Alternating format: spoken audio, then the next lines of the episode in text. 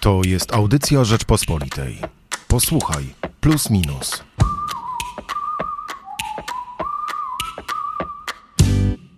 Michał Płociński, zapraszam. W tym tygodniu w magazynie Plus Minus e, przyjrzeliśmy się polskiej kropli w morzu ukraińskiej krwi. Zastanawiamy się, mm, co pcha Polaków do walki z bronią w ręku o niepodległość e, Ukrainy. Zapraszam Państwa do sięgnięcia po najnowsze wydanie Plusa Minusa, ale dzisiaj w podcaście Posłuchaj Plus Minus porozmawiamy trochę obok tej sprawy, trochę sobie spróbujemy ten temat rozwinąć. Ze mną jest Michał Gulczyński. Dzień dobry. Dobry. Socjolog polityczny, doktorant w dziedzinie polityki publicznej i administracji na Uniwersytecie Bocconiego w Mediolanie. Dobrze przeczytałem? Bocconiego? Dobrze. Rozumiem, że już trochę włoskiego podłapałeś. Tak.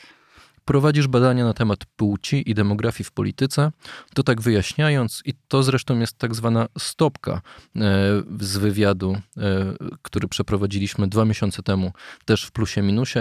Zachęcamy Państwa też e, do, żeby sięgnąć po ten wywiad, można na przykład wykupić subskrypcję i na stronie rppl plus minus po prostu znaleźć wywiad z Michałem Gulczyńskim pod tytułem Mężczyźni będą nienawidzić kobiet, a kobiety gardzić mężczyznami. To porozmawiajmy sobie o tej płci i trochę o tych dys dysproporcjach płci względem wojny. Bo jak pewnie się domyślasz, w najnowszym numerze, jak przyglądamy się tym Polakom, którzy walczą z bronią w ręku, no to są wyłącznie mężczyźni. E, nie znaleźliśmy tak naprawdę kobiety, która by e, pojechała na Ukrainę i, i, i, i tam walczyła. I chyba w ogóle to jest taki czas od 24 lutego, kiedy powróciliśmy trochę do, tej, takiej, do takiego klasycznego modelu męskości, prawda? Tego mężczyzny, który z bronią w ręku ma stanąć w obronie no, swojego domu, swojej ojczyzny. Tak, wojna najdobitniej nam pokazuje różnice między kobietami a mężczyznami, e, też różnice biologiczne, ale w równej mierze różnice kulturowe i tego, jak patrzymy na kobiety i na mężczyzn, czego oczekujemy od e, naszych ról płciowych, czyli jak powinniśmy je e, wypełniać. Mm, ale też wydaje mi się, że wojna pokazuje nam najdobitniej, że życie mężczyzny jest ciągle mniej warte od życia kobiety. E, tak patrząc na to e, kulturowo. E, historycznie możemy znaleźć spektakularne przykłady, jak na przykład Titanic, gdzie zdecydowana większość ofiar to byli mężczyźni, dlatego że ustępowali miejsca, czy ustępowali pierwszeństwa kobietom i dzieciom. I do dzisiaj to, to trwa, tak? Czyli z jednej strony dążymy do równości płci, a z drugiej strony ciągle uważamy właśnie, że na przykład mężczyźni powinni walczyć, powinni ginąć i poświęcać się dla społeczeństwa. No, na Ukrainie tak było, że mężczyźni musieli zostać, szczególnie ci w wieku poborowym, a kobiety i dzieci e, mogły Ukrainę opuścić, na przykład do Polski.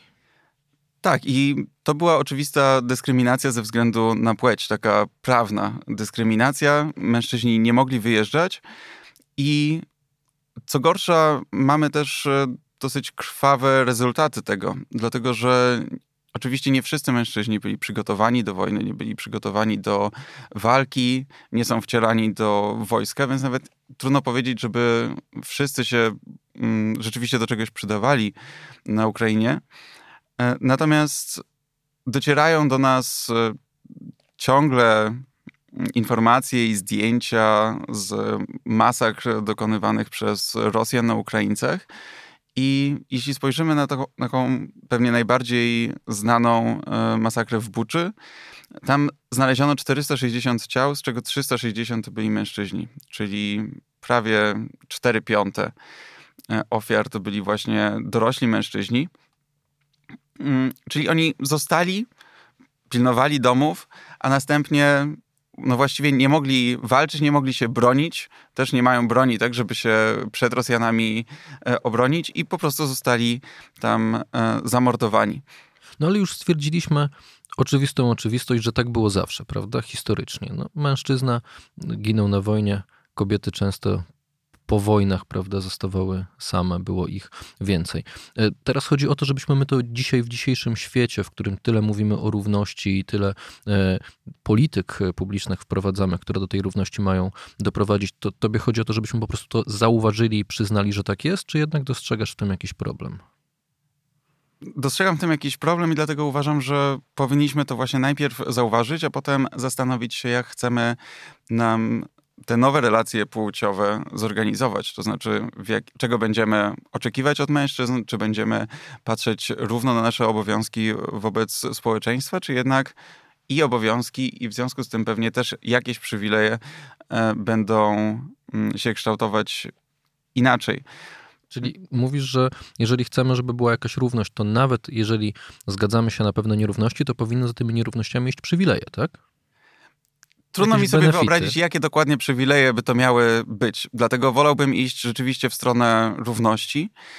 E, historycznie znowu zawsze tak było, że ci, którzy mieli obowiązek obrony państwa, obrony terytorium, mieli jakieś przywileje, na przykład obywatelskie. Tak? Czyli ci, którzy byli obywatelami, mieli prawo głosu, jednocześnie też mieli obowiązek obrony mm, terytorium. Ale czasy się zmieniają. Więc jeśli mówimy rzeczywiście o równości, to powinniśmy też zwracać uwagę właśnie na te sytuacje, gdzie od mężczyzn wymagamy więcej, albo mężczyzn traktujemy właśnie jako takich nie do końca wartościowych ludzi. I tutaj możemy wrócić właśnie do uchodźców, mm, do tego, kto wyjechał z Ukrainy, ale wcześniej też kto wyjeżdżał, kto się przedostawał z Białorusi do Polski. Na przykład była taka wypowiedź posła Treli z Lewicy, czyli posła, który powinien być przywiązany do idei równości płci.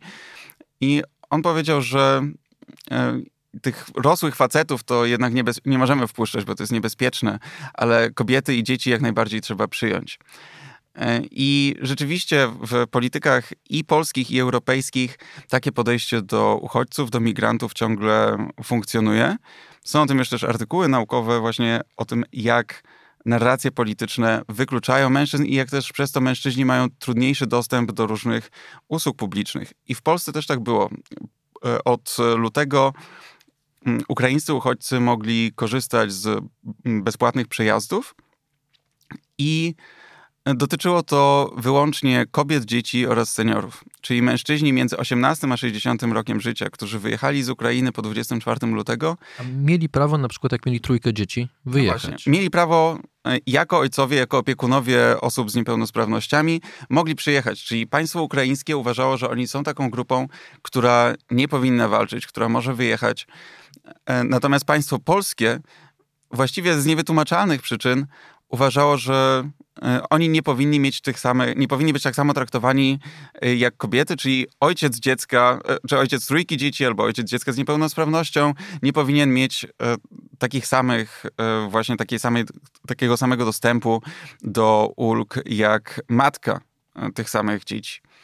Bo rozumiem, że te przywileje tak naprawdę przysługują widzimy tutaj osobie, która pełni jakąś opiekę, prawda, nad kimś, nad dzieckiem, czy nad osobą z niepełnosprawnościami. Mm, mężczyzna, który ma trójkę dzieci, no był też traktowany, prawda, jako opiekun i żeby nie ginął na wojnie, żeby mógł tymi dziećmi się e, e, opiekować. Czyli rozumiem, że jest pewien obowiązek i jest pewien przywilej. To jest taka e, polityka, którą chyba jesteśmy w stanie zaakceptować, prawda, że jest pewna nierówność, bo inaczej traktujemy ludzi, ale z pewnej konkretnej przyczyny, czyli że mają dzieci. Tak, zwłaszcza teraz, gdy staramy się też o właśnie wyrównanie opieki E, czy pracy opiekuńczej, jak to się moim zdaniem dosyć brzydko nazywa, ale e, obowiązków e, rodzinnych, opiekuńczych, wychowawczych między kobietami a mężczyznami. Od nowego roku została zaimplementowana w Polsce dyrektywa na temat urlopu dla ojców. Mm, no i właśnie w duchu tej równości między rodzicami powinniśmy również dostrzegać równość między rodzicami wśród uchodźców i imigrantów. No to weźmy sobie przykład e, tego, co zostało nazwane w Polsce przymusowym poborem, co tak naprawdę było powołaniem e, e, na ćwiczenia wojskowe, też takie 30-dniowe, więc dosyć poważna sprawa. Wtedy wybuchła w mediach społecznościowych i w mediach tradycyjnych duża dyskusja na temat właśnie tego, czy to jest jednak równość, nierówność, jakie tu są problemy względem płci, powoływani mieli być na te ćwiczenia wyłącznie mężczyźni. No to jak mamy taki konkretny przykład, jak to można rozwiązać według ciebie, żeby e, kwestie równości płci były tutaj traktowane poważniej? Widzę trzy takie rozwiązania, trzy modele, które można by było przyjąć.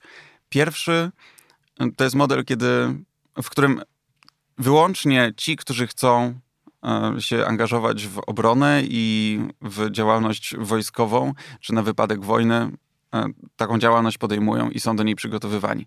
To znaczy, armia i, mm, i, i wszystko to, czego potrzebujemy na wypadek wojny, e, oparte wyłącznie na wolontariacie, na zawodowych żołnierzach, czyli na tych, którzy chcą iść bez obowiązkowego poboru. I to może być wtedy równe dla kobiet i dla mężczyzn. To znaczy, jeśli kobieta chce e, służyć w armii, e, może taką, taki zawód e, wybrać i oczywiście może też robić karierę, czyli zostać oficerem, generałem i tak dalej. Drugi model było, to byłoby przyjęcie mm, poboru, czy dalej prowadzenie poboru, tak jak obecnie, z możliwością wezwania osób, które nie chcą e, służyć w wojsku, ale jednak będą do tego zmuszone, ale równo dla obu płci. I jeśli naszym e, takim odruchem jest, że być może kobiety nie nadają się do walki, e, to można to zrobić w ten sposób, że będziemy mieli do wyboru albo służbę rzeczywiście wojskową i przygotowywanie do pracy logistycznej czy na polu bitwy, albo służbę cywilną. I tak jest e, w wielu krajach europejskich, że, czy zwłaszcza w tych, które mają rzeczywiście obowiązkowy pobór, e, że można wybrać między e, służbą rzeczywiście wojskową, a służbą jakąś cywilną albo przygotowywaniem do, do roli sanitariusza, kierowcy i tak dalej. I trzeci model to jest model, który mamy teraz, z poborem, który jest nierówny. To znaczy, zmuszamy ludzi do pracy w wojsku i ostatecznie do pójścia na wojnę, czy do e, obrony kraju i poświęcenia własnego życia w sposób nierówny. To znaczy, obecnie poborem są objęci mężczyźni oraz kobiety, które mm, mają określone kwalifikacje, czyli na przykład są inżynierskie wykształcenie. Inżynierskie albo są właśnie kierowcami, lekarzami i tak dalej ale wtedy osoby, które są zagrożone takim poborem e, albo rzeczywiście są wzywane do wojska, powinny mieć też e, określone przywileje z tym związane, czy to emerytalne, czy to e, jakiś dodatek finansowy i tak dalej. I wtedy trzeba po prostu powiedzieć, to jest przywilej wynikający z tego, że ja jako mężczyzna, czyli przez moją płeć wyłącznie, jestem zobowiązany do obrony kraju. No, powiedzmy szczerze, no jednak mężczyźni biologicznie są predestynowani lepiej do, do, do bycia żołnierzem, prawda? Są silniejsi, sprawniejsi. Ale technologia się zmienia, nie wszędzie potrzeba dużych żołnierzy, nie, trzeba, e, nie, nie wszędzie potrzeba też e, silnych, silnych facetów do obsługi e, maszyn, które teraz są w pełni Mm, elektryczne i, i, w mniejszym stopniu wymagają siły. Także no ja nie jestem ekspertem wojskowości, także ani nie powiem, jak szeroki ten pobór jest i czy armia zawodowa, czy armia e, taka z poboru e, jest nam potrzebna. Natomiast z punktu widzenia równości płci, możemy sobie wyobrazić, że jakaś część żołnierzy jest rzeczywiście kobietami i możemy sobie też wyobrazić, że E, ze względu na równość płci nie będzie obowiązkowego poboru, poboru dla mężczyzn. A wyobrażasz sobie jednak taką sytuację, o jakiej pewnie marzą konserwatyści, którzy nas e, słuchają, no że jednak pozostaniemy przy tych tradycyjnych rolach e, płciowych, trochę się ta polityka i, o, o, odwróci i rzeczywiście bardziej postawimy na to, żeby doceniać kobiety w kobiecych rolach, a mężczyzn w rolach męskich? Myślę, że to jest bardzo mało prawdopodobne, dlatego że zmiany, które następują, są w dużej mierze wywołane przez zmiany technologiczne. Czyli kobiety nie muszą już spędzać aż tak dużo czasu na rodzeniu dzieci, na wychowywaniu dzieci, na praniu i na wielu innych rzeczach, które robiły tradycyjnie w domu. I w związku z tym mogą się też rozwijać i w edukacji, i potem zawodowo. Dlatego trudno sobie wyobrazić powrót, tak, przełożenie wajchy i powrót do tradycyjnego życia, w którym kobiety właśnie będą się zajmować e, rodzeniem gromadki dzieci, a następnie e, wychowywaniem ich. Po prostu taka specjalizacja nie jest nam już dzisiaj, w dzisiejszych warunkach e, potrzebna czy konieczna. I co? Potrzebujemy rewolucji w myśleniu o instytucjach publicznych. Tak, myślę, że z tej perspektywy, o której e, mówię, potrzebujemy uzupełnienia e, równości płci, o spojrzenie również na problemy e, i te niekorzyści mężczyzn, właśnie wynikające z ról płciowych, które dotychczas obowiązują. To doszliśmy do ładnej puenty. Podsumowałeś naszą rozmowę. To ja tylko przypomnę, że rozmawiałem z Michałem Gulczyńskim, socjologiem politycznym. Dziękuję. Dziękuję bardzo. Słuchaj więcej na stronie podcasty.rp.pl. Szukaj Rzeczpospolita Audycje w serwisach streamingowych. Poznaj mocne strony Rzeczpospolitej. Wejdź na prenumerata rp.pl. Polecam. Bogusław Rabota, redaktor naczelny.